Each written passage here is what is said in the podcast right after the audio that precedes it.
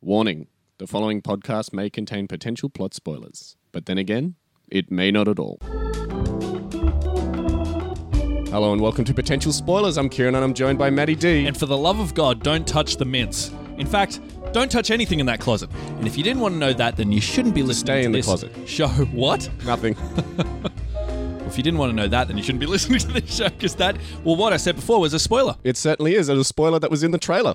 Because this week we're doing one of our actual spoilers episode where we go back and look at a movie that we've covered in the past and see how well we did compared to our original predictions. So this week we're talking about 2019's Charlie's Angels. It's not a reboot. I can't reiterate that enough. It's not a reboot. It's a continuation of the 2000s McGee movies set in the same universe. In fact, it's set in the same universe as the 70s TV show, but not the 2011 TV show. But I mean, that that's a presence in that movie. is it? Yeah. the 2011 TV series. I don't think Oh it no, is. no, no, they no, don't no. mention the it early, at all. The early 2000s McG movies is what I was Yeah. talking about. yeah, it is in some ways, but I suppose not in the best ways. We'll talk about it as we go through the movie, I suppose. But yeah, if you haven't heard our show before, typically what we do on this show is we look at the promotional material for upcoming Hollywood blockbusters and then we attempt to predict as much of the plot as humanly possible just based on that marketing material alone. And then we come here and we see how well we did. But more importantly, who did better than the other person? Yeah, because typically Maddie D and I will go away and we'll come up with our plots individually. That's what we've done in our original Charlie's Angels episode. And so we're going to assess which one got close to the actual plot. I think it's going to be neck and neck this episode personally, because I think we both did pretty well. Maybe one better than the other, but we'll find out as we dissect it. But yeah, sometimes we team up and do a plot together, but this wasn't the circumstance this time. I don't know why I felt it was necessary to point that out. Well, you know, there might be a new listener, in which Yeah. case, welcome. That's, you know, No, I'm- go away. You un- shouldn't be listening to that's this episode. unfamiliar w- with what we do. So yeah, this isn't an episode for first time listeners. So listen to one of our normal episodes if you haven't listened to our show before. Don't I- start with an actual spoilers episode. Go back, if anything, go back and listen, Listen to to our the original Charlie's Angels Charlie's Angels movie. episode from two years ago. You'll be way more on board with what's going on. And if you haven't seen the movie yet, I'd recommend seeing it first before listening to this review because you probably haven't seen it because nobody watched this movie according to the box office figures. Watch that because we're going to spoil. what a shame! What a shame! We're going to spoil the shit out of this movie. but hey, we're not here to tell you what to do. If you want to come into this episode completely cold, more power to you. Yeah, I feel like we've really put everyone off with this introduction.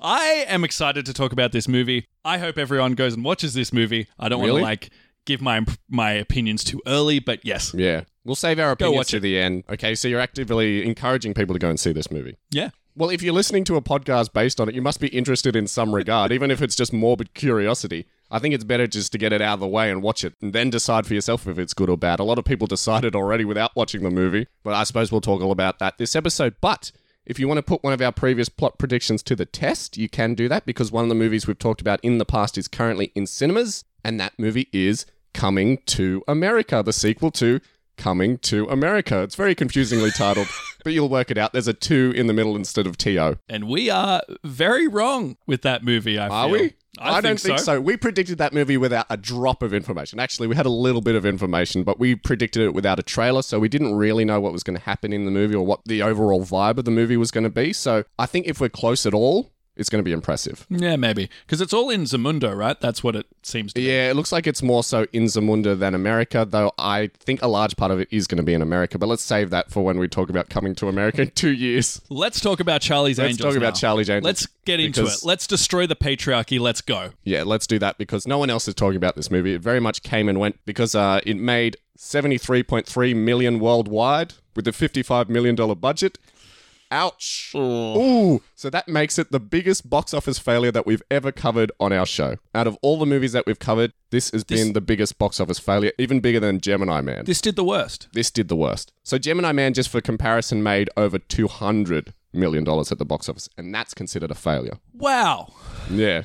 I got Seventy-three say, million. If you think about it, that's like probably like less than a million people watch this movie. Bloodshot did better. Bloodshot did better than this, even with COVID. Like, Bloodshot was one of the last movies to come out when the COVID sort of like lockdown hit, and even it did better than this movie. Oh my god. You look, you look I'm appalled, Matty. D. shocked. That blows my mind. I thought more people would want to go see a Charlie's Angels movie. Apparently not. So the Hollywood Reporter actually reported that it didn't attract audiences over 35. So the main audiences watching this movie were like teens and young adults. That's a big market. and it though. also didn't attract its arguably its target audience young female viewers so It didn't. yeah it was mainly like younger males going to see the movie i wonder why certainly drew me in to watch the movie. I'm joking, I'm joking. So, one of the reasons that they reckon that this movie wasn't successful was because there wasn't enough star power behind the movie. So, if you look at the three leads, only one of them is really well known. That's Kristen Stewart. And even she has sort of fallen off the radar in recent years because she's probably most well known for doing the Twilight movies. And I think the last Twilight movie came out in like 2010, 2011. So it's been quite a while, nearly 10 years. Yeah. She's mainly just doing independent movies these days, certainly not blockbusters. So But I mean, she's the biggest name in the movie next to Elizabeth Banks. well, yeah, Elizabeth Banks, Patrick Stewart, um, our old pal We're Jarman. mainly looking at the three leads. That's what they sell the movie on the three leads. So no one knows who Ella Balinska is. No one knows who, sorry, the other one is. I've forgotten her name. Jasmine from Aladdin. No one really knows who she was because Aladdin came out the same time. So she was only just starting into stardom. I certainly haven't seen her since. Unfortunately, I haven't seen Ella Balinska since either, or Christian Stewart for that matter. yeah, that's sad because I thought they were all really good. Yeah, well, we can get into what we thought of the movie later on. So what you're saying is Bill Murray should have been in this movie. Imagine that, Yeah, maybe. Well, he didn't want to be in the movie, so he wouldn't have been in the an movie. old Bill Murray. Because remember in Charlie's Angels 2 Full Throttle, they replaced him with like Bernie Mac. Bernie Mac. Yeah. Because they said that he died. Because. Because Bill Murray hated Lucy Liu so much, he's like, I refuse to do another movie with her. Really? They had beef. Yeah, that's right. Oh wow, I didn't Just- know that. They absolutely hated each other throughout the entire filming process of the first movie. Wow. So that's why he didn't come back for the sequel. So they just killed him off unceremoniously. so another reason that they thought this movie failed was because a lot of audiences were saying that there wasn't that over the top fun that the first movie had. I mean, there was a lot of sort of they were having fun in the movie, I suppose you could say that. There was a lot of jokes, there were a lot of gags, but not in the same way that those original 2000s McGee movies were having fun. 'Cause Oh, they were very over the they top. were extremely over the top, and that's kind of what made those movies successful back in the day. And so a lot of people went into this movie expecting that and were really sort of let down by quote unquote lackluster action. yeah. I mean, the action in this movie was pretty forgettable, I've got to say. There's nothing that we haven't seen before. Where, if you think about, again, Charlie's Angels 2 Full Throttle, there's an action scene where they're like on dirt bikes with Shia LaBeouf, like flying through the air like it's the Matrix. Was Shia LaBeouf in this movie? In that movie? yeah, he was the MacGuffin in Charlie's Angels Oh, he 2. was too, wasn't Yeah, he? That's it was crazy. young Young Shia LaBeouf.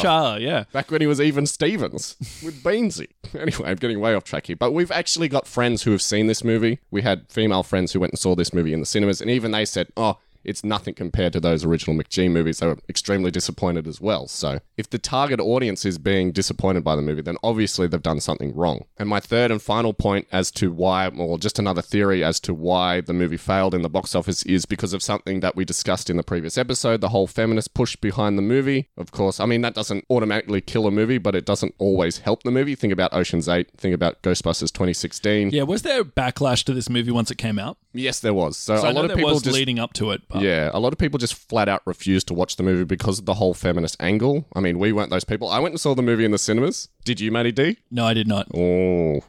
Ooh. What? what? You've seen there's a it lot. twice. There's a lot of yeah. I've seen it twice. Yeah, there you go. I've seen it twice as well now. there's a lot of movies I have to watch for this show, Kieran. It's hard to watch them all in cinemas. Yeah, well, okay, Especially good now. point. Good point. Yeah, exactly. Even before the movie came out, there was already that backlash. We discussed it previous in the episode. Just reading those YouTube comments on the trailer was just a clear indication that people didn't like the whole direction that they were going in because they were marketing it as very much a feminist Charlie's Angels movie. So they were steering away from the sexual exploitation of the women, which has been seen in all the previous iterations. So wouldn't that be part of the appeal of the movie then? I would have thought so. I mean, I thought Not the feminist angle. I mean, like the whole sex appeal. Like, if Oh. you're taking away that sex appeal, or I think it's very much still in the movie, but if you're perceived to be taking away this sex appeal, isn't that sort of like taking away a large target audience for the movie? I don't know. I think it- Because we talked about that original 70s series, which they called it Jiggle TV. So it was very much about exploiting the the image of these women because they're wearing like tight clothes, they had like bouncing breasts,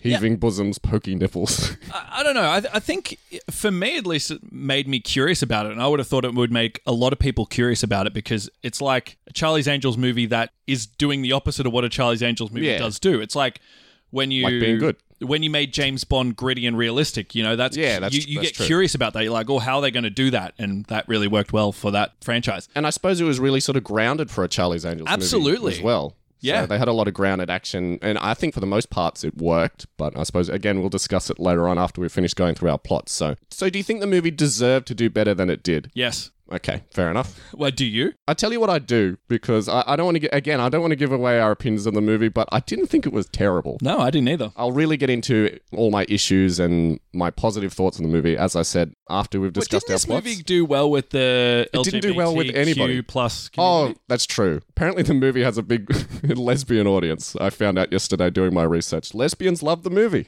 There we go. So at least somebody liked the movie. Young boys as well. We know that young boys like the movie. I think Maddie D and I like the movie for that reason as well. But in saying that, one of their big marketing things as well, something that we discussed in depth when we talked about the movie previously, two years ago before it came out, was that they said they're steering away from that sexuality. And we went, hmm, that's interesting. But as I said before, I think this is very much something that's still present in the movie. I agreed with you the first time I watched the movie. I watched it a second time very recently, and I have to disagree. Really? Yeah. How so? So when I watched it the second time, I noticed that there's only one point where sexuality is used to kind of seduce quote unquote a man. The rest of the movie it's it's never it's never done in that way. Well, I'm not saying that the characters actually using their sexuality to their benefit is all of the sexuality in the movie. I'm Hmm. still saying my original point was when we did the episode two years ago was that they've cast three very attractive women. Yep. When if they were going away from that sort of whole Yeah. exploitation and sexuality angle, they didn't have to I mean do that. They've they cast attractive women, they cast attractive men as well. I mean that yeah, absolutely. killer guy was like fucking Yeah. stunning. He was the He sexiest was, man in like, the movie. So beautiful, and he's like his sexy clothes were tattoos. so tight. I was like, how is he doing all this action Yeah. stuff? But, on that point, the women's clothes in every scene were always super tight. They're always wearing like sort of like little crop tops, tight leather pants. Remember that scene where uh, But only one character. Kristen Stewart Yeah. is if- uh, okay. Take in the Kristen- hotel lobby in, Okay. in those booty shorts where I could see what she Sure. had for breakfast? Sure. Take Kirsten Stewart away. What other examples do you have where the other characters are sexualized? Just, Any of them? Just in their appearance. Just in their Just appearance. because they look good? Well, I'm just saying the way that they're dressed and the positions that they get into. I mean, there's a lot of sort of focus on their on don't their think bodies, so. but not not as intentionally so as I'd don't say think like the so. 2000s McGee movie. I think there's stuff with Kirsten Stewart, but like she kind of never does it for any male attention. She's just like messing around. So I think Yeah. I think they did step away from it. And also, they used more sexuality in the marketing as well than they did in the actual movie because something we talked about in the previous episode was Kristen Stewart hitting herself on the ass with the riding crop. In the trailer, there's a Class A close up of that scene, of, well, of that shot of her smacking her on the ass. It's not in the movie. Yeah. All the Did you scenes- notice that? Yes, I did, because all of those scenes were in the trailer, and I think they did it just to sell the movie. Yeah, they didn't do a good job. No one went. But in the actual movie, those scenes are kind of like they yeah, don't they're mean really anything. underplayed in the actual movie. Very much which is so, yeah. Very interesting. So, I mean, there's obvious attempts to undercut the overt sexuality or the sexualization of the women. I- I, like I said, I still think it's there. I think the audience, we're obviously divided here, but I think our audience can decide if it's there or not. But yeah, I, they very much made an attempt to undercut the sexuality in the movie, but not in the marketing, interestingly enough. well, there was probably like a lot of producers and people trying to push that out there, so Yeah, I suppose. it, so. it might have been just part of the selling of the movie. yeah. And hey, if you bring like audience members in expecting that, and Well, then, who was the audience? Lesbians and teenage well, boys. this, so is, it this worked. is the idea, like, and then they got something else. Maybe maybe that was the intention the entire Yeah, time. maybe they're like, maybe I shouldn't have checked the phone with me. I feel bad Yeah, now. absolutely. I'm going to stop, you know, posting hate on the trailer on YouTube. I'm going to get off Twitter. I just wanted to revisit a point that I made in the last episode as well, in our original Charlie's Angels episode. I said that Ella Balinska was the daughter of a celebrity chef, but I didn't know which one. She's actually the daughter of Lorraine Pascal, who I'm actually a pretty big fan of, so I can't believe I didn't realize that at the time. But now we've put that to bed, we can all sleep at night. Glad we can address that. So let's get straight into seeing how well we did. Maddie D, could you please explain our point system to everybody? Absolutely, absolutely. So we need to have a conclusive end to who did better than the other person. So we have a point system in place to decide this. There's a lot of P's in that sentence. there is, isn't there? Uh, so if we get something right completely without any information at all, it's two points. You get two points because that's that's pretty good. Oh, thank you. Oh. You're pretty. No, not you. I just like in theory, you get two points because you called something. you got a completely lot of theoretical two points as well. completely off the top of your head. Now, if you get something right, but you saw it in the trailer, but you called it accurately, that's one point. Yep. And if you kind of got something on the right track, but you weren't 100% totally correct. correct. then that's half a point. And that is our point system. Yeah, and that's fairly succinct. So if we add up everything that we said and we give everything scores based on how accurate we were, we find out conclusively who got closer Hmm. to the actual movie. We may not have nailed the movie at all, but whoever has the highest points is the winner. I'm calling it right now. This is our report card episode where we're in front of the teacher. We're finding how well we did during the semester. Yeah, we get to decide whether we're Charlie rank, Bosley rank, Angel rank, or Yeah. Tom Green rank. Yes. All right. So I actually did my plot first You in did. the original episode, so I believe you're going to break mine down first. I did. Let's get straight into it. I want to hear Let's- how well I did. Let's go into how well you did. And I got to say, someone did watch the trailer, my word, and called Oh, yeah. a lot of things accurately. Oh, yeah. So, straight off the bat, I give you one point because you completely called the introduction correct, the opening, that is. Oh, uh, You started with Sabina seducing a Chinese. Now, you said a Chinese businessman. All right. Oh, my God, this guy's Australian? Yes. His name in the His movie name. is Australian Johnny. and I said that he was Chinese just because he's Asian. How Well- racist am I? I mean, you called the character accurately, but um, yeah, this guy's Australian. I kind of Okay. love that I just because got his nationality wrong. because he's a yeah, and the accent as well. Like He had such a full on Australian yeah, accent. um, yeah, two rights, Struth Norell. Yeah. No, I didn't mind his accent. uh, I usually fine. do, but It was fine. And I, Um, I got the location as well. Did you notice that? yes, you did. I said it was Rio de Janeiro in Brazil. Well, I think I just said you said Brazil, but But I- I, I think it was inferred that it was Rio de Janeiro, which it was. so she's being the decoy while Yep. Jane comes in and She's starts giving a foot job under the table. kissing, kicking, kissing, kissing, kicking ass. Um, so I gave you a point for that. I mean, I think it was pretty obvious, but I didn't say that, so you deserve credit there. Um, then I give you two points because Stan Bosley, played by Patrick Stewart, comes in and congratulates them, which does happen. Yep. Uh, next, you Good say job, angels. he was great in this movie, by the he way. looks so old what a in this movie. joy! What a joy! I don't know. He he carries himself well. When isn't he good in a movie? So you then go in to explain the Townsend Agency. You say it's established in the 70s. Yep. And it follows the kind of mythos and lore of the movie. Um, now it's international, and there are several agents and Bosleys all over the world, which I Mm-hmm. give you a point for because we kind of got that from the trailer and the promotional material. Yeah. Then we get to be introduced to Eleanor, who is a competent scientist. You get two points for this, by the way, working for the Brock You Corporation. didn't talk about the introduction. You missed me talking about the introduction there. I said that we were going to go into the. Oh, yes, you're right. Sorry, I give you a point for that because you called the uh, musical introduction. Yeah. So I said it wasn't going to be the classic no, Charlie's that's Angels right. themes. It It's was going to gonna be, be one the of the updated one. the new songs. I said it was going to be like the Ariana Grande. It wasn't that, but it was one of the other songs that was in the promotional material. Yeah, that is right. No, I did have in my notes that you did call the introduction correctly. You do get a point for that. Don't worry. Now, can we just talk about that introduction for a second? Yeah, okay. Traditionally, in the Charlie's Angels TV show or in the other movies, even the 2011 TV show, the introduction has them being introduced as characters. We see a little bit of their background, we see a little bit of their training. Mm-hmm. It's mainly just done as a gag in the past movies. Do you remember that scene where uh, I think someone's a learner driver and they're doing like extreme, like race car driving around a parking lot? Yeah. The driving instructors freaked out. Something that they said, and this is something we discussed in the previous episode, something that they said before the movie came out is that they weren't going to approach that at all in this movie because they're like, we don't have to justify the characters' backgrounds. We don't need an explanation as to why they are such badasses. I have a gripe with this. Me too. Um, firstly, I don't think that explaining their backstories make them less badass. Competent. No. I mean, she used the example. I think uh, Elizabeth Banks used the example where she said, "Oh, no one knows James Bond's background, and no one knows Jason Bourne's background." But Or that's Ethan Hunt's background. or Ethan Hunt. But those are all movies where there's just one guy, and like. and we do get a bit of their backgrounds peppered throughout e- yeah, the movies. yeah, and it's like a no-name person that you kind of have to put yourself into the character that's almost. right. That's right. But there are three characters, so when you got three characters, you need to have them distinct from each other. So that's why Absolutely. the backstory works as a tool for that. So I don't understand if it was like one angel, then sure, no backstory needed. But I don't think a backstory makes them any more of a badass. My second gripe is Yes. Here we go. they go halfway through the movie, they like explain They sit down and talk about their backstories. about at their length. backstories. Absolutely, and not ridiculous. that I have a problem with that. I think that was a cool scene, but I'm like, you completely went against what you promised you weren't going to do. And I think if we'd seen that in the introduction, it would have been better than just sitting down and telling us because you could have had more gags in there. So instead of having that, what did we have in the actual movie, Matty D? We had like, sitting down and talking. no. What was the introduction? Oh, in the, actual introduction. So the introduction was were these angels? I think No, they, they were. weren't. They weren't so angels. They were, They were just everyday everyday women doing things, Riding bikes. um, riding bikes, uh, riding Movie? Yeah. horses. Mountain climbing, sitting in, a, Succeeding. sitting in a park talking. Now I know you. I can tell by the tone of your voice that you're going to throw shade at this. I didn't hate it.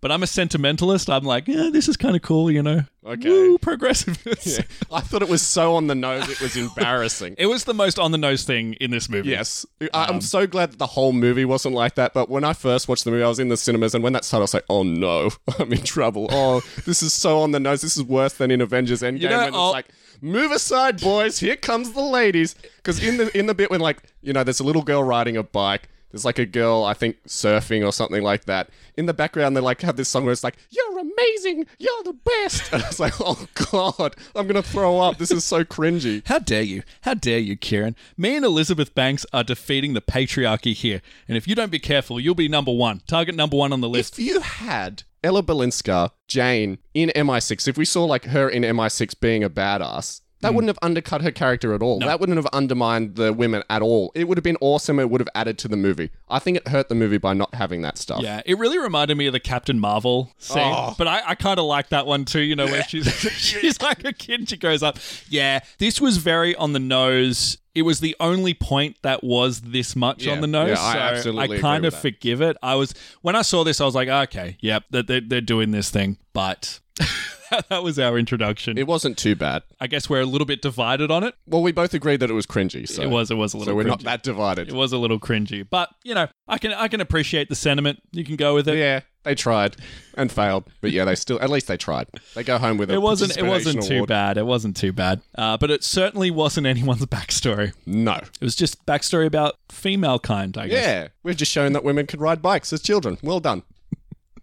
Anyway, getting into the movie, uh, we're introduced to Eleanor, who's our lead. I guess Eleanor. Sorry, This who's, is this who's is my our lead. plot. This is This my is orig- your plot, yeah. Um, who is a competent scientist. She works for Brock Corporation, which I explained. It's actually Brock Industries in the actual movie. I just Well, want to point that out. But everything is a who corporation in our cares? show, so we can we can call it the Brock Corporation. Yeah, she works for Brock, this big organization, but they're um so she's working to create an environmental unlimited energy device. It's called Callisto. I think environmentally friendly is the term, but yeah, it couldn't be environmental. Could be made out of plants. well, it's renewable energy. That's going to save the world. You go into as much detail as they do about how it Yeah, works. absolutely. 'Cause I don't understand how it works at all. It's just like it exists and it creates power. There you go. Neither does any- wirelessly. Neither does anyone how else. does it know what to power?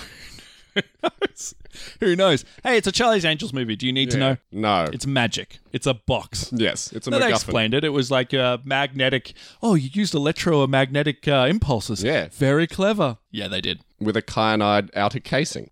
That was important to know. Hmm? That for was some reason. very important. Uh, she also works alongside her friend Langston, Mm. Correctamundo. Mundo. They have a weird relationship though. Like, like they're friends at the start, and then Yeah. towards the end of the movie, he just blatantly ignores her, and she's just like, "Hey, you."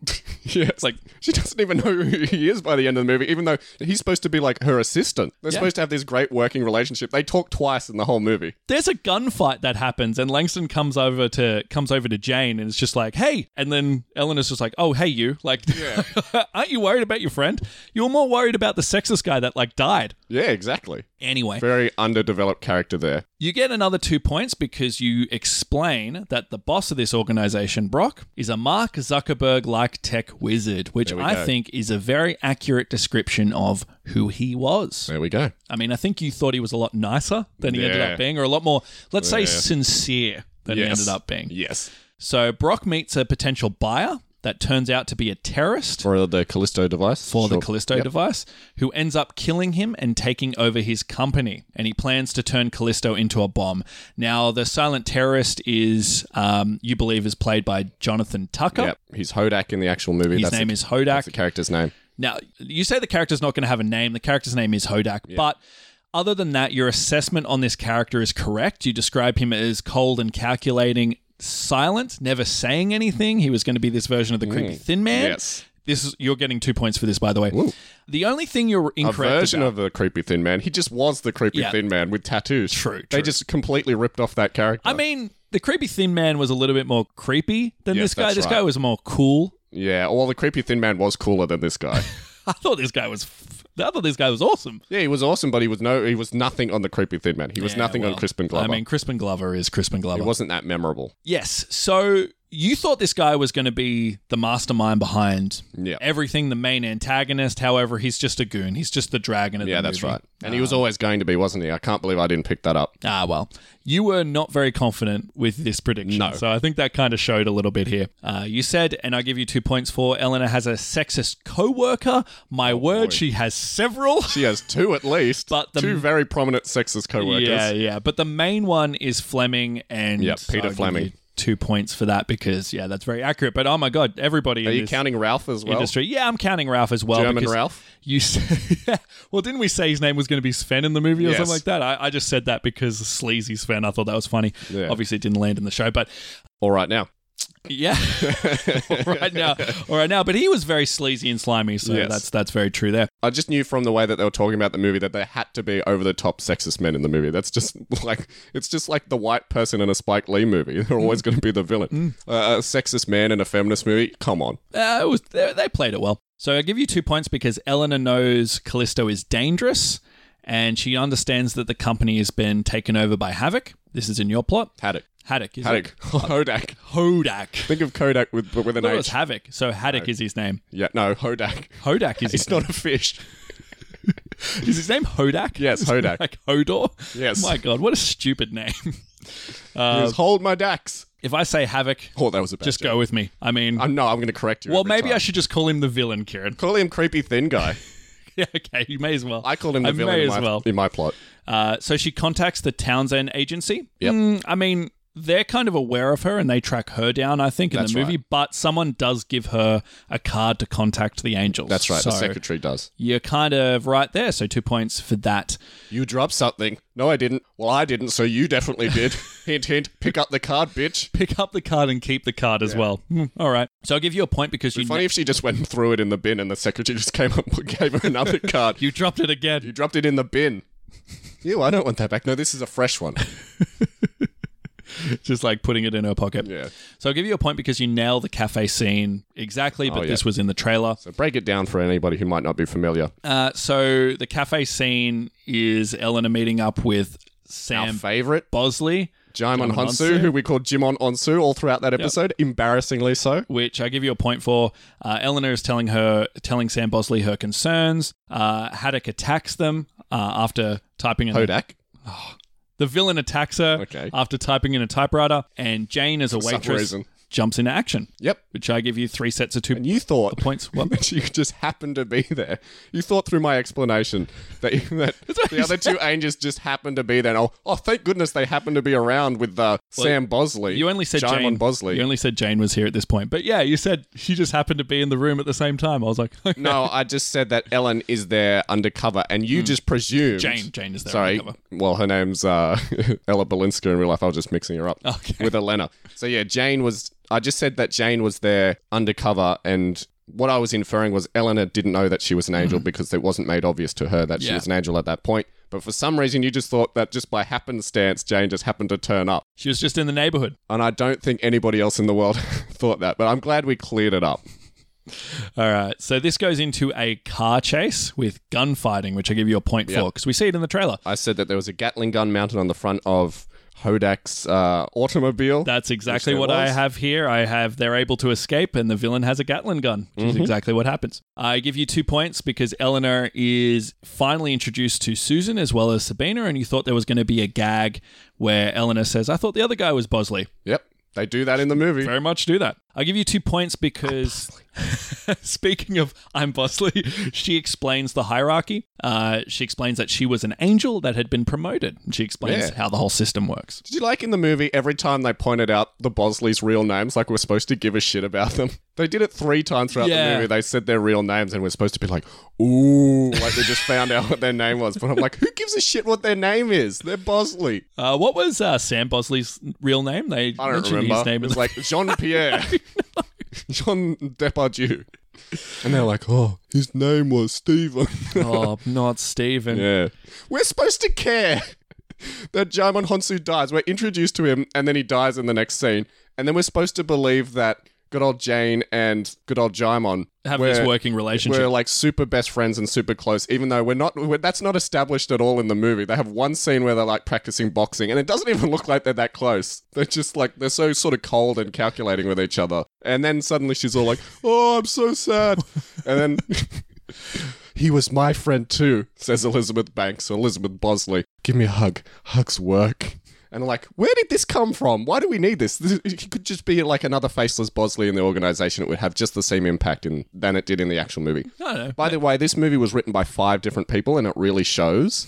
So obviously, he might have been more fleshed out in an earlier version of the script. Apparently, according to Elizabeth Banks, the script really sucks. So even She didn't though, like it. even though she wrote most of it herself, she said the original script sucked. Oh, So she rewrote a lot of the script, and I think she excised a lot of the background sort of stuff. And so I think that really shows in the final movie because a lot of stuff seems to be missing. So they sort of go into stuff a little bit. They like they sort of scrape the surface on some things, it's sort of- especially a lot of character stuff. But yeah, it's not really that fleshed out, and, sort of, and a lot of stuff just sort of lands flat. well, I don't know. And this is one of those circumstances. Maybe maybe Jane is sitting in a boxing ring by herself and she has no one to practice boxing with, Yeah. so then she's really sad. just has to punch herself.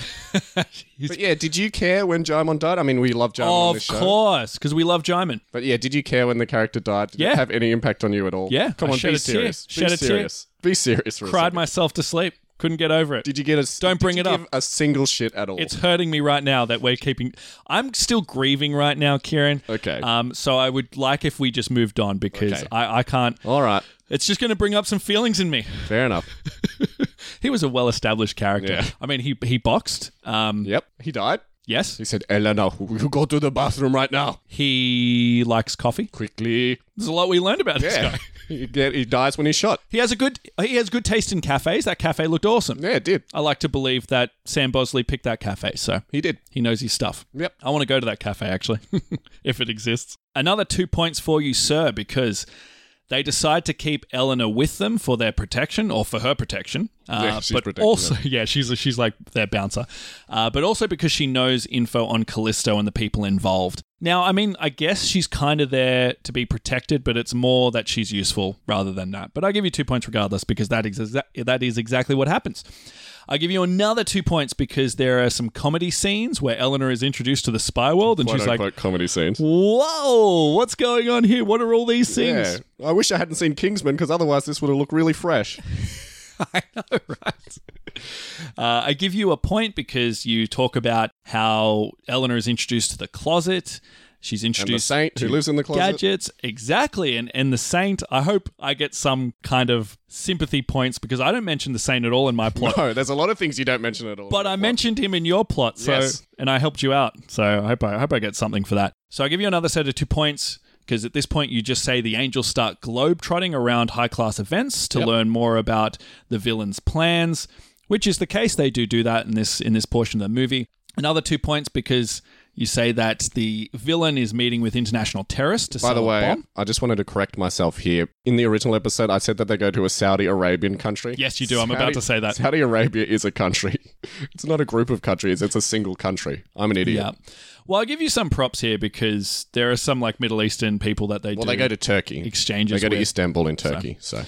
Well, in any case, they're doing uh, deals with international terrorists. Well, no, they're not. They're not at all. It looks like they are, but then they don't. So, this is another thing that is really sort of underwritten and poorly written in the movie. So, they introduce this sort of like There's a prince, right? Yeah, there's sort of like a Turkish prince who apparently owns a lot of racehorses, and they introduce him. How much does he play into the plot, Matty D? Uh, he's in that one scene. Yeah, when he's introduced, and then you never see him Yeah. again. So he Does he was get just- shot? No, no, he doesn't get Or shot. Oh, someone at else all. gets shot. Yeah, one of uh, Peter Fleming's bodyguards gets shot, but the Saudi prince who they introduce, who they think is going to be the buyer for the Callisto device, is mentioned, and then you never see him again, and he's never important at all. So he's just there as a red herring, I suppose. But Yeah, I think so. he didn't really need to be there at all. If the buyer was just the creepy thin guy or Hodak, Or Australian. or Australian Johnny, Johnny is that his would have name. had more impact because that ends up being ultimately the case, and it ties Nita back into. We won't spoil who the villain is just yet. I think we'll wait until your plot because you nailed it. And Yeah. they and they spend a lot of time making you think the villain is somebody else as well. Yeah, at that's this right. point in the movie, That's right. We'll get into it. um, I give you two points because during this time the agents start to bond. Yep.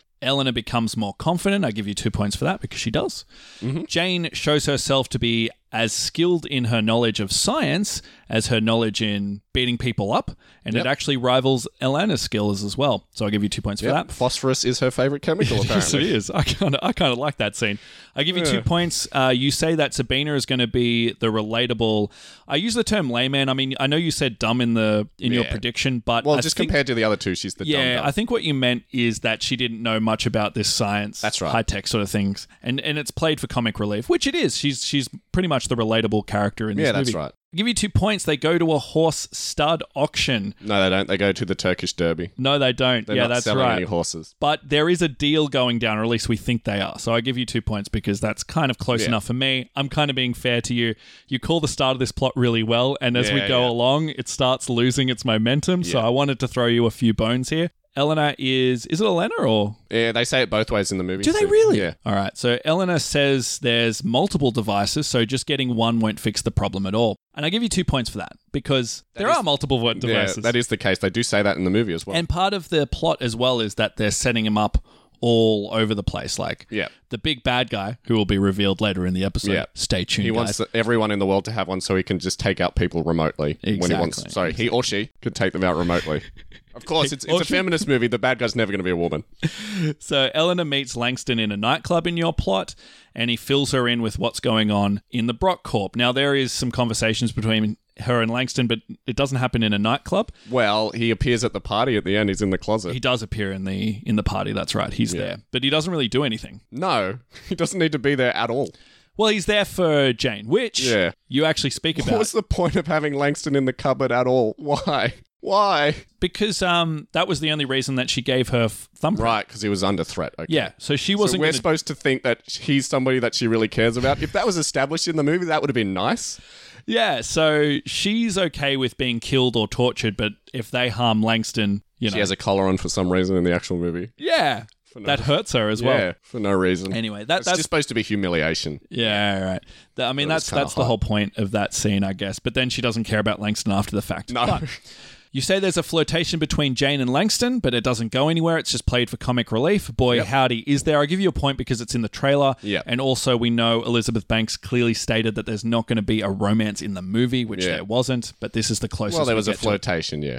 Yeah, that- that's pretty much it. I give you two points. They infiltrate Brock's work and destroy the methods of making the Callisto device. This happens for you later on in the movie. Yeah, that's right. It happened really on in the actual movie, but you know they do do that with Well, at the end of the Bob movie, cuts. she, she makes one of those devices basically useless. yes, But in the actual movie, they go in to try and take all the Callisto devices so they can't be used, but they, they fail in their mission. yeah. You're just getting it around the other way, but essentially that yeah, does yeah. happen.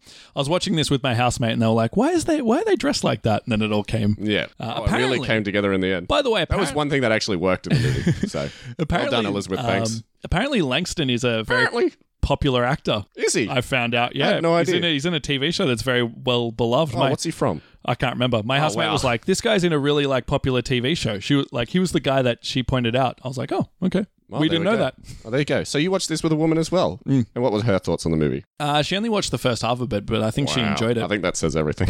she can only get halfway through it. I think she had other things to do. All right, so I give you two points because Eleanor wipes the main server while Jane and Sabina fight the main bad guy. Now she's kind of like. Eleanor's kind of in a room at this point. Yeah. She's watching security footage, and Sabina and Jade are fighting the villain. So give you Yeah, two points for that. That's right. I mean, this is all happening in the That party. happens multiple times in the movie. It's always Eleanor is in a room with security footage while the other two are fighting. That happens in every action scene, even the party. Yeah, I give you half a point. Eleanor gets confronted by her sexist coworker and beats him up. I mean, she does get confronted by one of her sexist coworkers. That's or- right. I mean, multiple of them. I mean, she really does beat up uh, Ralph a lot. She blows him up essentially and kills him. I mean, she doesn't do that. Yes, she does. She's the one who programmed the device to do that. so it was her, if she hadn't done that with the device, he, that guy would still be Because she alive. was trying to save him, though. So she's not like in your Yeah. prediction, she beat Because him he's up so to a sexist, bloody though. pop. because he's so sexist, that kills him. Because he refuses to listen to her. All right. I still think it deserves half a point. No, that's fair enough. But, well, yeah, I wasn't. I wasn't on the money at all. But it did kind of happen. kind of did happen. Um, I think that's what you thought the line that looks where where Sabina says, "How did that feel? Yeah. That, that looked like it felt good." I think that's what you thought that line was referring to. Yeah, but instead it was actually referring to a joke that fell flat. yes. Uh, so, two points. Sabina and Jade get into a gunfight with the villain, and Susan swoops in to join in. That does happen. Yep. Uh, At they, the party def- at the end. they defeat Haddock. Havoc. Hodak. Hammock. They defeat Hammock. Hammock. Yeah, okay. Harrick. And he utters, I was so impressed by this, by the way. And this is, you get two points for this. Well done. this is my because- best prediction in the this whole is movie. your best prediction. He's silent through the whole movie, and you say he'll only utter one line of dialogue. It will be crude and offensive, uh, and he will say it when he's about to die. And he says the only line of dialogue he says is he calls them a bitch, or he calls Jane a bitch. That's right. And dies. I even suggested that he might say, you crazy bitches, as well. That's right. So absolutely on the money. Because that always happens. That's been done so many times in movies that I've like, they always do that in movies. It has to happen here. And it did. I didn't. I How didn't, creative. I didn't think it was going to happen. I didn't say it was going to happen. You didn't so even think he was going to be a silent villain. I think I did, didn't I? Mm, you didn't say it. Hmm. You might have thought it, but you didn't say it. I thought I anyway. I think we'll get into it later. But two points. You said Eleanor is going to become an angel so that we can have sequels. Yep. I don't know if we'll have sequels, but it was certainly set up to be that way. Yep. And she does become an angel. And I give you half a point here because you say that Charlie is actually dead and is more of a concept than an actual person. Yep. And is there to bring strong women together. Now Charlie is in the movie No, he's not. They said he died. like the figure Charlie is in the movie, but is played by a woman That's correct. but you are right in the fact that Charlie is now a concept rather than Yep. So he was actual a guy. man previously. So we saw him in we saw him at the end of the original 2000s Charlie's Angels movie. So we know that Charlie was a man at some point. They said that Charlie died at some point and Bosley was ideally, as in Patrick Bosley was going to ideally take over the corporation, but that didn't happen, which uh, may or may not have made him jaded. But yeah, so we see in the end of the movie that Charlie is now a woman using a voice synthesizer. So I think that proves my point that Charlie is more of an idea, a concept rather than a physical man anymore. absolutely. And I think there was like a picture frame, and I think that might have been Charlie. Yeah, it so- was. Yeah, that was Charlie. That was the actor who played. Oh, Charlie. was that the actor? Yeah, that's right. That's pretty cool. That's pretty cool. That was their way of dedicating the movie to him. And so I remember speaking to you off air, and also it comes in in the episode as well. You said you weren't confident at all. You were really No. worried about it. How do you feel you went? I feel like I went all right, but not not perfect, Mm. not great. I'd say high thirties, if anything. Oh, okay. Well, you're exceeding your own expectations here because you got 53 and a half. Really? Mm. Wow, I did way better than I thought I did.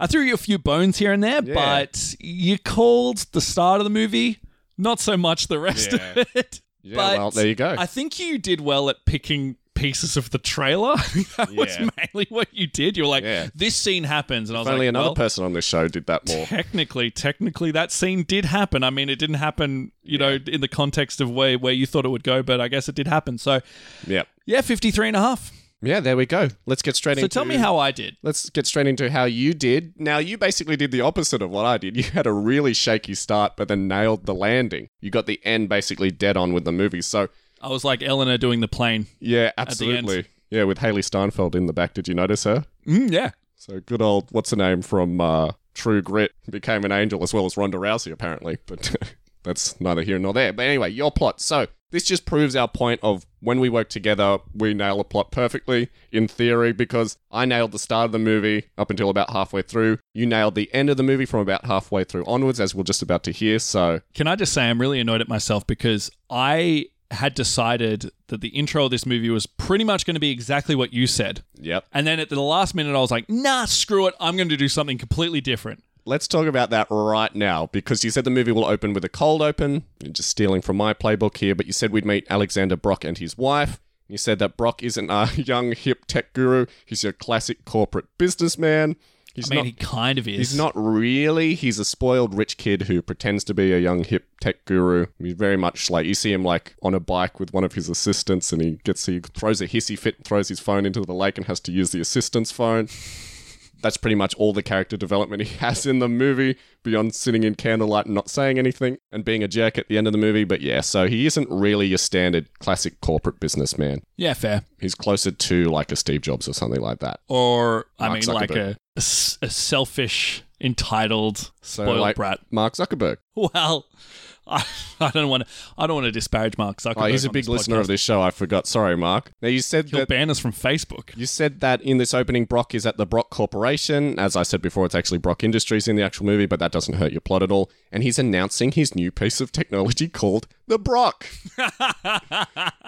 now we know that in the actual movie, the device is called the Callisto device. I think I nailed that hundred percent. You mean you saw an interview that I did not see? Yes, exactly. And now the the Brock device hasn't been released to the public or announced to the public at all at this point, so I can't give you any points for that. And at the start of the true. movie, we see Peter Fleming and his team introducing the prototype to Brock for the first time. So it isn't Brock and his wife announcing to the public, "Oh, check out my new Brock." So no, yeah, no points there. You weren't even on the track to half a point. Sorry, Matty D. You said that Brock congratulates himself for developing the Brock, even though Eleanor and a small team of people were actually responsible for developing the product. I give you half a point because Peter Fleming basically does this. He introduces the prototype to Brock and it's like, me and a small group of people pulled this together. It's so great. And he doesn't, he obviously doesn't understand anything about the device itself. So you were pretty close there. So half a point. Do I not get a half a point because of the press conference? Because that does happen. There's It's no just to press inv- conference Yeah, in the there movie. is right at the start. That's not a press Oh, no, conference. not at the start, but like that candlelight thing. That's not a press conference. That was just Oh, them revealing it to Brock for the first time. There was no press there at all. There were other people there. They were from the company. They were investors. They weren't All press. right, all right. Mm. 'Cause that, like they said, they haven't gone public with this device yet. By the end of the movie, he never goes public. He- At the end, he's saying, We're going public with this no matter what. He never does because he gets Yeah. arrested. You said that the Brock device is a source of unlimited clean energy. I gave you a point and a half for this because the Callisto device is, but we knew this from the trailer. You said that Eleanor speaks to Brock privately and tells him that the device emits radioactive waves that can kill animals and plant life. Kind So of the ridiculous. opposite, the opposite to clean energy. So ridiculous. I gave you half a point because Eleanor, throughout the movie, is trying to convey to Brock and as well as her superiors that the Callisto can be used to send out explosive pulses that can potentially kill people or give them life-threatening brain seizures. It was all very confusing. I, I just think Callisto was bad if bad guys use it. Yeah. Yeah, exactly. So Eleanor wants to continue development of the Brock device, of course, to sort out these issues. This is in your plot. And you said that Brock will laugh this off and tell her that it'll all be fine. Don't worry about it, darling. And I gave you two points for that because not only does Peter Fleming tell her this, but Brock tells her this as well at the end of the movie. This absolutely happens twice in the movie. You said that Brock will refer to Eleanor as his guardian angel in a patronizing way. He does not. I thought that was in the trailer, but it turns out it wasn't. So. No, it's not. I don't know. So you said that Eleanor then notices that she's being followed by shady people. I gave you half a point because Eleanor is being followed by shady people later on, but she isn't aware of it at all. Now, Maddie D, I've got to ask her at this point, what sort of action movie would start like this? What sort of action movie would start off with like a press conference and, oh, well, let's give it heaps of background on the Brock device? I've never seen an action movie that s- would have started like that. You know they're changing. They're changing formula, Kieran. They're they're breaking all barriers in this movie. So this is Maddie D's old trope of not understanding how movies start. So a horror movie has to start up with a scare. An action movie has to start off with action. I break all the rules. So you really hurt yourself there by like switching around like the order of I that did. things happen. So you would have been closer if that was the case. Now you said we cut to Japan at this point. We did not. It's Brazil. It didn't even look like Japan. oh, I mean it did a little bit. I was tossing up whether it was Hong Kong. Yeah, yeah, So I won't completely shit on you there, but you said that Sabina is flirting with a sleazy businessman. What is you with you and businessmen in this movie? What is it with this movie and businessmen? Yeah, that's a good point. Businessmen are evil, apparently. So she's flirting with a sleazy businessman who is stealing humanitarian aid money. I gave you a point for that because that's in the trailer. The businessman, who of course is Australian Johnny, is being boastful about the money he stole. No, he's not. He doesn't even talk about that at all. He just talks about Sabina. He's just sexist towards Sabina the whole time. no, he's in love. Oh, is he? Oh, yeah, that's right. He is in love. He falls Wait. in love with her. Let's talk about Sabina for a second. Yes. Is she a lesbian? Um, the movie doesn't address it.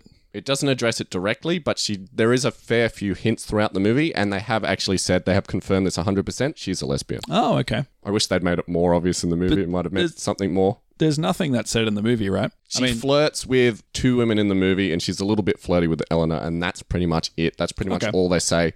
I guess they're trying to say that lesbians have short hair as well. Because that's her other character trait. But yeah, one of the things I noticed, I didn't notice this the first time I watched the movie at all, but the second time I watched the movie, I, I very much noticed her flirting with women all Well, throughout. I noticed her sexuality wasn't even played in the movie. I thought I just thought There's it a was bit where she completely sort removed. of awkwardly flirts with the woman behind the desk at the gym when she's trying to get one of the Brock employees to, I don't know, sign up for spin class or something like that. Would you call that awkward flirting? Because I thought she stole the key card and pretended she was in the line, and then when she moved up the front, she was like, "I don't actually need anything. Goodbye." Yeah, well, she goes like hi and then goes well, bye. But no, they've actually, like I said, this is something confirmed by Hmm. the makers on the movie that she is a lesbian. It wasn't clear. I think it was more clear that she loved eating. She's always eating and talking about eating in every scene of the Yeah. movie.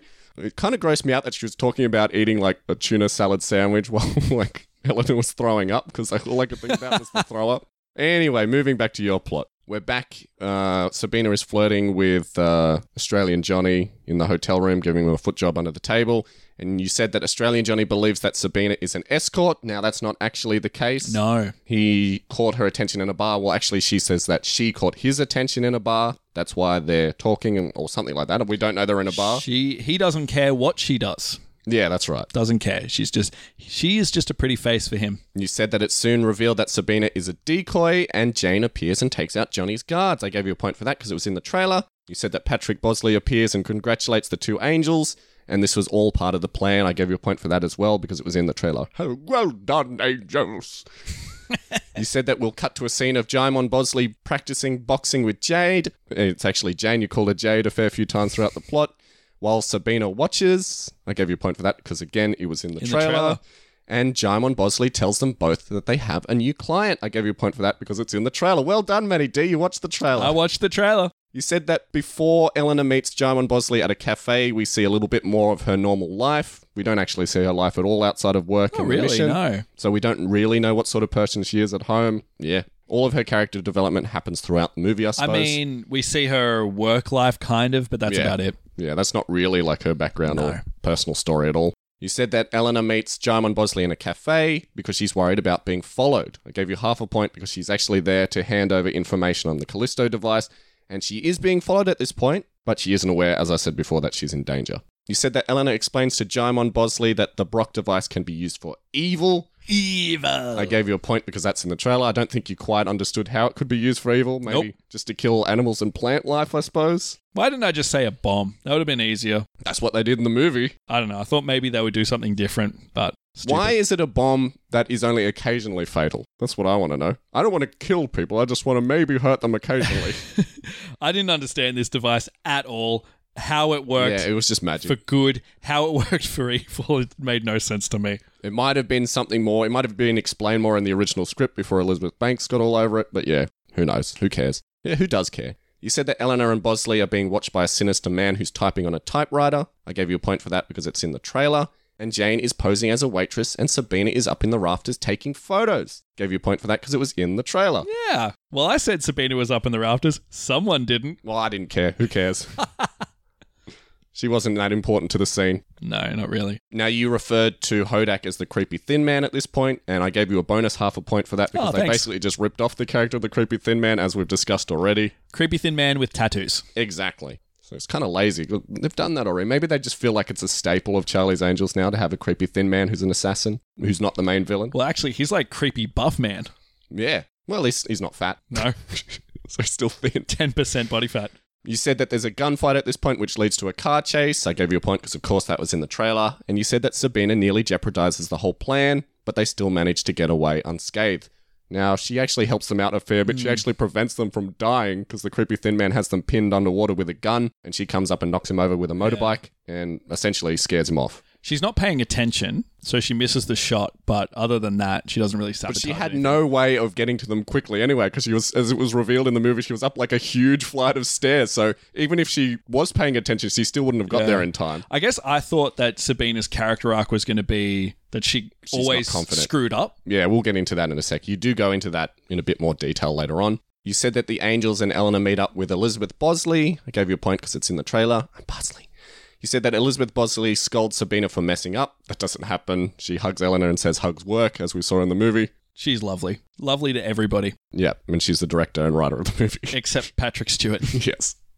You said that Elizabeth Bosley introduces herself to Eleanor and decides to introduce her to the world of the angels. I gave you a point because, again, that was in the trailer. You said that Bosley takes them back to their headquarters in the UK. Mm. They actually go to the headquarters in Berlin. Now, Hmm. in now, actually, in your plot, I said that the headquarters were in Berlin. I hope you gave me a point for that No, I did not. because I nailed it because their headquarters were so I guess in you're. uh, Berlin. I guess you're 54. I didn't remember you said that. yeah, I said it during your plot. Ah, okay. I that's said right. I thought their headquarters were in Berlin, judging from the trailer, and it was I was hundred percent right. There you go. Why has that always been the case? Well, because the movie, the the brunt of the movie, and the Brock Industries headquarters is in Hamburg, which is also in Germany. Oh, So okay. It's just the closest headquarters. Sure. So we're to presume that there's like the main one in LA, which we see at the start of the movie, and then there's one in every country uh, all over the world, Hmm. including Saudi Arabian countries. At this point, you thought that we'd get a bit of backstory about the angels, where Bosley explains that there were originally three angels and one Bosley, but now they're an international organization with several angels and several Bosleys. I gave you a point because we knew this going in. Straight from your plot. And you said that Bosley explains that she was originally the third angel in this trio with Sabina and Jane before being promoted to Bosley. Now, that's not the case, Maddie D. She wasn't ever working with these two angels, but I gave you half a point because Elizabeth Bosley was originally an angel who got promoted to a Bosley. Just, she just didn't work with those other two girls. That would have made sense. That would have been kind of neat for the movie, but it's not something that they It ever would have been said. better. It would have made them have. It like, would a have been better, and you relationship. would have got more points. Yeah, I would have liked that better. It would have been great if the characters had more relationships with each other. I mean, the only sort of relationships that are established in the movie is Jane and Sabina's relationship. They meet in the movie and become friends. Um, the saint and everybody. Oh, yeah. I mean, I wish I had a saint in my life. He was. I love that guy. yeah, he was great. There were so many middle aged woman jokes in that scene with the saint because she's like, I like cheese and I drink wine during the day. This is Elizabeth Banks speaking. I'm like, oh, you could tell that she wrote this movie. Back to your plot, you said that Jane is a former MI6 agent and gave you a point because that's in the trailer. You said that Jane doesn't allow herself to express emotions and is an overachiever, Oh, and wow. she left the MI6 because she wanted to do the right thing when her other agent co workers didn't. I gave you two points because that's all in the movie, Maddie D. That's incredible. I forgot I said that. And it's all part of her character arc too, so well done. I didn't point that out at all. I guess I didn't give a shit. you said that Sabina is the cool, relatable one, but doesn't have a lot of self confidence and is constantly making mistakes. I gave you half a point because I guess she is the cool, relatable one, but kind of zany and overflowing with confidence instead of lacking confidence. Mm. Yeah, she has a lot of confidence. She dances like a monkey in front of a security camera. a lot of confidence. You said that she is. Oh, this was this blew my mind, Matty D. This might be the best I- thing you what- said in this what did prediction. I say? You said that Sabina was brought up as an athletic gymnast and comes from a rich family before rebelling and becoming an angel. That's 100% correct. I couldn't believe it. I'd forgotten that until I saw the movie again. That's two points. Yay. And you said that Sabina largely does all the decoy work. I gave you a point because that's pretty much true and it's in the trailer. You said that we'll see a reference to the other angels in the headquarters. Two points there because during Patrick Bosley's retirement, we does get happen. to see really poorly photoshopped pictures of Patrick Stewart in the other movies and in the 70s TV show. Uh, we also see the costumes as well. of Yeah, all previous that's right. angels. When they go into the Saints closet, we get to see like the Lederhosen. Lederhosens.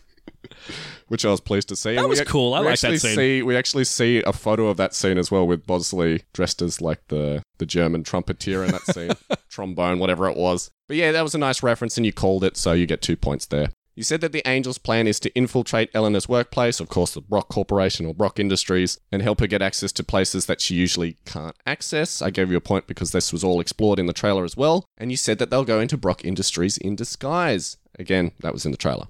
You said that this infiltration goes horribly wrong, as Hodak has been following them this whole time. It actually goes exactly to plan, except the only flaw is that the Callisto devices have been already taken by Peter Fleming. yeah, they they pretty much nail this. Yeah, except they didn't get what they were after. They got one, but then they blew it up. You said that Hodak will steal the Brock device from the lab and create Skynet. No, that's not true. You said that Hodak will steal the Brock device from the lab. I gave you half a point because it's actually Fleming who steals the Callisto devices from the lab and sells them to Hodak. Well, sells them to the man that Hodak is working for. So, in a loose way, extremely loose, generous way, you get half a point for that. Thank you. Uh, this guy really does remind me of the the bad guy in Terminator. Yes, Rev 9. Not Rev Yeah. Nine. Um, Terminator Two. Oh, the T1000. Yeah. Oh, yeah. Rev 9 is like the poor man's T1000, isn't he? Yeah, I didn't even think about it. He even looks like him. It does look like him. There we go. You said that the Angels need to get the Brock device back before the bad guy can sell it to another bad guy. This is something they specifically say in the trailer, so that's only worth one point. I mean, that's fairly obvious as well. Now, this is where your plot really goes off the rails, because you said that Hodak arranges to hand off the Brock to Langston in a hotel. Just want to remind everybody that Matty D thought the device, the Callisto device, was called Brock. Yep. So when I say the Brock, I'm not saying, I'm not referring to the man Brock himself, I'm referring to the Callisto device. So Langston is the big bad guy in Matty D's mov- movie. Yeah, I misread the character list, Well done. is what happened, and attributed an actor to a character. I got it mixed up. I got Hey. it mixed up. When we did our original episode, they just said what the characters' names were. They Yeah. didn't say what their role in the movie was going to be. So Matty D just made a presumption, just based on the name, I suppose, that Langston was going to be the bad Mm. So guy. I thought Langston was pretty much Fleming. yes, that's right, pretty much. So you thought that Hodak would arrange, as we've said already, the Brock to Langston in the hotel. Obviously, that's not true at all. And you said that Sabina is able to sneak into the hotel undercover. She does sneak into a hotel undercover to When does sneak she do into that? Fleming's room to go through his stuff and find out where he's traveling to in Turkey. Oh, that's right. he does- And put a put his toilet brush down the toilet. Yeah, that's right. Put her, sorry, put his Well, toothbrush his down the toothbrush, toilet. Yeah. well, it's a toilet brush now. Now, you said that Langston is a well off corporate businessman bad guy. No, he's not. He's Eleanor's assistant in the lab. And Langston has hired Hodak to bring him the Brock device, which he plans to sell to international terrorists. I gave you half a point because this is actually the villain's real master plan, but it's not Langston, matey. You said that they tracked Langston during the jockey scene, which is actually the Turkish derby, only to discover that he's in Venice, Italy. I'm not quite sure how that works. he's just like, Me neither. he's like, oh, there's Langston in the Turkish derby. Whoop, suddenly he's in Venice, Italy. So I was sitting there, I was like, okay, they're in the jockey area, but then they also have to get to Venice. And I'm scratching my head. I'm like, they go there and then they go to the other When place. do they go to Venice in the movie, Matty D? yeah, good point. They never They do. never do. And there's no indication that they do either. It's just in every movie we cover, there is always that someone scene. always goes to Venice. It's like the James Bond standard. I should just say either a hydroelectrical or a, a granite plant. yeah, Plant or factory of some description. Matty D pointed this out off air yesterday to me, but in every one of our movies that we cover, there's always a fight in a factory. I don't know why. There's always a motorcycle chase in action movies. There was one in this movie. Yes. There's a motorcycle chase in every action movie we cover, and there's always a fight in a factory of some kind. So I don't know what that is about movies. Apparently, they're just easy to shoot in, I suppose. Maybe. And motorcycles are, are cool. Who knows? We should have predicted that there'd be a motorcycle chase in this movie, too. should have. Oh, well. We were early in our prediction days. Yeah, exactly. You obviously hadn't learned the formula for movies yet, so it's obvious here. So, so Elizabeth Bosley and the Angels track down Langston to Venice. No, they don't. they manage to retrieve the Brock device from Langston, presumably. Now, in the actual movie, they never ever achieve their goal of getting back the Callisto devices. Now I remember why I thought Venice. You know the scene where they're all just hanging out? The one where they talk about their backstories? They're in this like They're in Hamburg. resort. Yeah. I thought that was Venice. Oh no, no, that was Istanbul in the actual movie. Yeah, Istanbul, Venice, very similar. They do actually look similar. I, I will give you credit there. At least that room did to me. I was like, that must be Venice. didn't really look like Venice. I mean, you could clearly tell it was like a Middle Eastern country, but whatever. You said that they hand the Brock device over to Patrick Bosley, who is revealed to have been a traitor all along and is the mastermind behind the whole plot. yeah. You better bet your ass that you get two points because in the actual Uh, Yeah. movie, that's 100% the case. I can't believe you called that. And the reason that you said that you decided that Patrick Stewart was the bad guy is because he went feisty in the trailer. And I was like, really? Is that your whole reason behind him being the bad guy? And go with your gut, I suppose. Look, I I kind of thought that in these kind of movies, there's always a twist where the guy you think is the good guy is actually the bad guy, the guy Yeah. mastermind behind the whole thing. Has to be a Bosley. And it's not going to be Elizabeth Banks, and it's not going to be Jarman Yeah. Hansu. It's going to be the white guy. they so. teased that it was going to be Elizabeth Banks Hmm. throughout the entirety of the movie. I think it would have been a better twist if it was Elizabeth Banks, personally speaking, because But you that's wouldn't not the see message- that coming. Oh, I I know guess that's so. not the message she's going for, and she wouldn't make herself the bad guy in her own movie. But if you think about it, it's the exact plot of the first fucking 2000s McG movie. Yeah. They just ripped it off completely. This whole Absolutely. movie is just basically like a real soft reboot of that movie. Done worse. Now, this is just where the points keep coming, Matty D. You would not believe how fast and, and loose the I'm points just happy come here. about calling the bad guy. I don't care about anything else. I could like say it's in Venice 20, Yeah. di- 20 million times, but I call called the it bad Brock guy. device. You know, Langston's, the, Langston's bad the guy. bad guy. Whatever. You, who cares? You you nailed the- this whole twist. So how often have you done that in a movie? Not very, often. Very rarely. So congratulations. You said that Patrick Bosley shoots and kills Jaimon Bosley. I gave you half a point because the assassin that he has hired does shoot and kill Jaimon. and Patrick shoots Elizabeth Bosley. So if you stitch those together, sort of It's kinda happens. there, yeah. So he does shoot a Bosley and he does kill another Bosley through proxy. There we go. You said that Elizabeth Bosley reveals to the angels that she figured out that Patrick Bosley was the bad guy the whole time. That 100% happens in the movie. Two points. She was so busy trying to work out if he was the bad guy or not that she left them in a lurch and abandoned them in one scene in the movie, leading them to believe that she was the bad guy. So, Yeah. For no reason at all. And there's except- that whole scene where she's like, "Oh, we should we should trust each other and not trust anybody else. Let's communicate with each other, even like eh, not not tell Elena what's going on." And then she just left them in the dark. she just anyway. leaves them and doesn't talk to them, even though they establish that she can speak at any time and they'll heal her. They can, can't they? They're always constantly in communication with each other, which is weird because I'm like, well, what happens when you're like taking a massive dump and you have to hear them like stressing and straining on the toilet? Can you turn it off and on? What if you're getting it on with like a, a man or a woman? do, that, do the other angels have to listen to that? I guess so. When you're sleeping in bed, you can hear like someone else out partying or snoring really loudly. it raises a lot of questions. Anyway, let's wrap up your plot. You've still got a fair bit to go. You said that Patrick Bosley goes to a fancy party for wealthy elites. Boy, does he ever. Two points there. And you said that Patrick plans to sell the Brock device here at the party. No, he doesn't. He's already got the Brock device. He doesn't need to sell it to anybody. He wants it himself. In fact, he plans to steal it from Brock. And you said that the angels arrive at the party and have a scuffle with Patrick Bosley. I gave you a point and a half because they actually scuffle with Hodak and they do come to the party. So, yeah, pretty much there. He gets punched in the face. Yes, he does. You said that Eleanor disables the Brock device, making it useless. I gave you two points there because in this scene, she does disable the Callisto device that is set up to kill her in the room. She just sets it to flashlights and scare the audience for a second. Party mode, disco mode. Yes. You said that Sabina will fight and defeat Hodak. I gave you half a point for that because she briefly does fight him, but it is actually Eleanor who defeats him in the actual movie, pushes him down on an ice sculpture. I thought it was Jane. Sorry, I meant Jane. Oh right. Uh, The character's name is Ella. Sorry, the actress's name is Ella. So I am keep getting confused there. So yeah, it's it's Jane in the actual movie. I wrote down in my notes even that Eleanor defeats him. She uh, it's she Jane. figured out his seven moves. You said that Jane will drop her guard and kiss the nerdy scientist. He gets a kissy, who she met earlier in the Brock lab. No, that doesn't happen. I gave you a point because she does flirt with Langston, but never gives him a kissy. Never gives him a kissy. No, he doesn't get it. No kisses in this movie. None whatsoever. Just huggies. yes, because hugs work. You said that Eleanor is offered a full time position within the Angels, which she accepts. That's two points right there because that happens. And you said that the three Angels talk to Charlie through a voice box, the classic voice box from the original series. And we're set up for a sequel. I gave you two points because I don't know if you sat around through the credits, but halfway through the credits, you see the three angels talking to who else but Charlie through the voice box. Did you see that scene? Or I did saw it this time around. I Ah, missed okay. the after credit scene. you- Yeah, when I was in the beforehand. cinemas, I saw this in cinemas two years ago. I was out of there so fast. you ran. I, I didn't see that bit initially. And you said that the movie will end with narration from Elizabeth Bosley.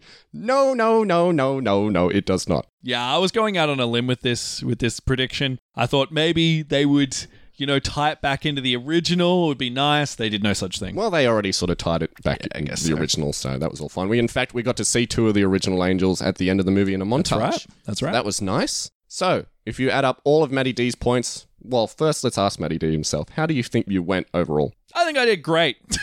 I think I did great. So, Uh, Langston being the bad guy, Pat- look. not starting with the, the Look. right start. No one's perfect. No one's perfect. But I think I did all right. Right? How did I do? You did very well. Did I? but you're going to be disappointed because you got a total of 45 points. Ah, well, that's all right. So fairly close to me, but That's all a right. little bit lagging behind. I I was happy with my effort. I thought you were going to win this one, to be honest, Matty D. I didn't realize I'd done so well. Me too, actually. So I can see, I can see that why you'd be a little bit disappointed, but I think it's still a fair effort. I think we both did fairly well. We were so close. That means we were pretty much on track to nail this movie. Between the two of us, we nailed the movie. Between the two of us, we got every twist and turn and location dead on the money. Yeah. So I think that's a real try. That's the real triumph here. Who cares what the points are? The That's real because you beat me. that's why you're saying that. and I'm just a better winner, so and a better predictor. But I'm, I'm like, s- I'm not happy over here.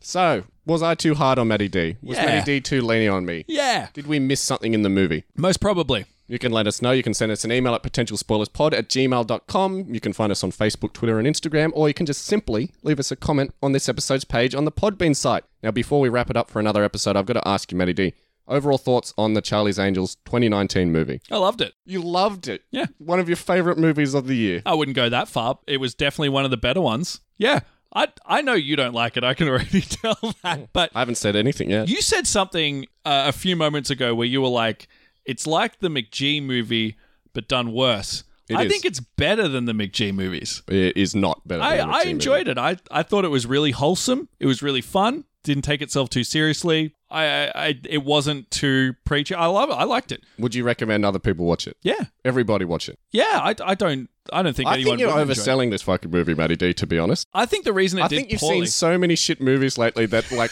anything remotely good looks but for this, great in comparison. for this to do the worst financially out of all the movies, just we've covered. blows my mind. And this was pre-COVID too. Yeah, it definitely doesn't deserve that. Is it the best movie we've seen? No, but it's a Charlie's. It's a fucking Charlie's Angels movie. Like Yeah. it was never gonna. It was never gonna course be not. fantastic.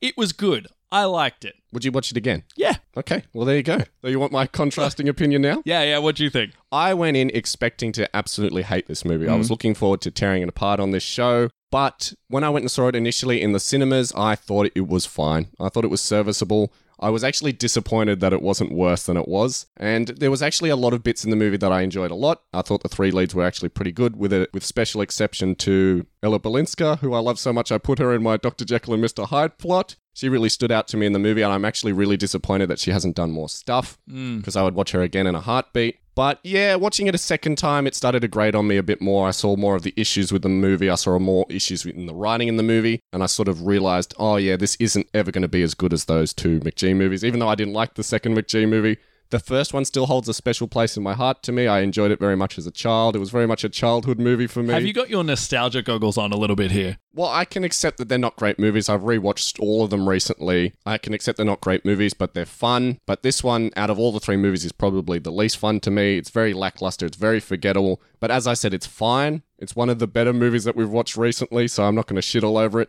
But I wouldn't recommend anybody watch it, to be honest. And I and I wouldn't say that it's even remotely good. It's just passable as a movie. That's it. I didn't love it. Fair enough. So And my I think- esteem has fallen. Everybody should watch it. Okay. Go watch this movie. I challenge you to get three people to watch this movie and enjoy it. That's your challenge for next week, Matty D. Recommend this people with a straight face. Recommend this movie to people. Get them to watch it, and then get them to come back to you and tell them. Get them to give you like real thoughts on the movie. I, have I've, I've talked to people who've watched this movie, and everybody's opinion of it that I've spoken to is like, yeah, it was fine. It was it was enjoyable. I haven't had I haven't heard anyone who said it sucked. I Our hated mutual it. friends who watched this movie said that they didn't like it at all. So I must. Uh, I'm, who? I'm hearing, Mm, okay. I'm hearing contrasting opinions here.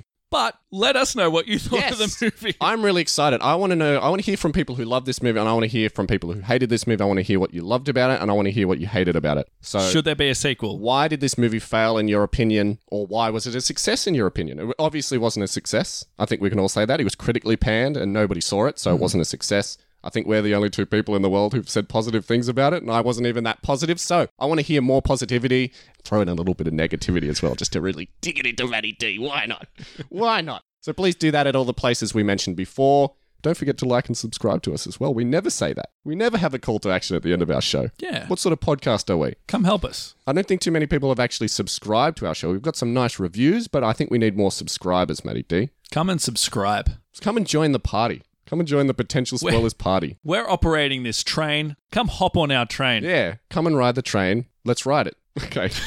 let's wrap it up for another week. So, before we go away, let's talk about what we're going to be predicting next week, which movie we're going to be predicting next week. Oh, Matty D, you're going to be excited for this one. When was the last time you saw a Nicolas Cage movie, Matty D? It has been way too long. Same here, and it's not the last time we're going to be talking Nicolas Cage this year, I think, because I think there's a Face Off movie in the works as well. there really? oh boy, there is! Oh my But god. next week we're talking about a movie in which Nicolas Cage plays Nicolas Cage in The Unbearable Weight of Massive Talent. what a great casting decision. Do you know anything about this movie, Matty D? Nothing, but I'm sold. Nicolas Cage is in it. He's playing himself. Yep. They've got my money. Fingers crossed that a trailer comes out by the time where we do the show next week because there's currently no trailer or any information on this movie at all. Other than the title? other Oh, than man. the title. But what we know about the movie is Nicolas Cage plays himself. He ends up being hired by someone in the cartel. I think it's played by Pedro Pascal from The Mandalorian. Gets hired by someone from the cartel to like make a movie for him, and he ends up basically falling into the plot of like a Quentin Tarantino movie. Sounds like it's going to be a great time, Cool. and I'm very much looking forward to it. And I hope it's not a turkey. All right, until we join up next week to talk about everything Nicolas Cage. We'll see you then.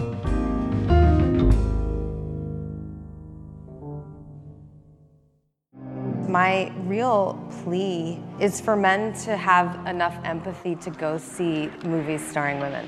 Because I've been asked to go see movies starring men my entire life and happily have done so. And I don't know why men don't return the fucking favor.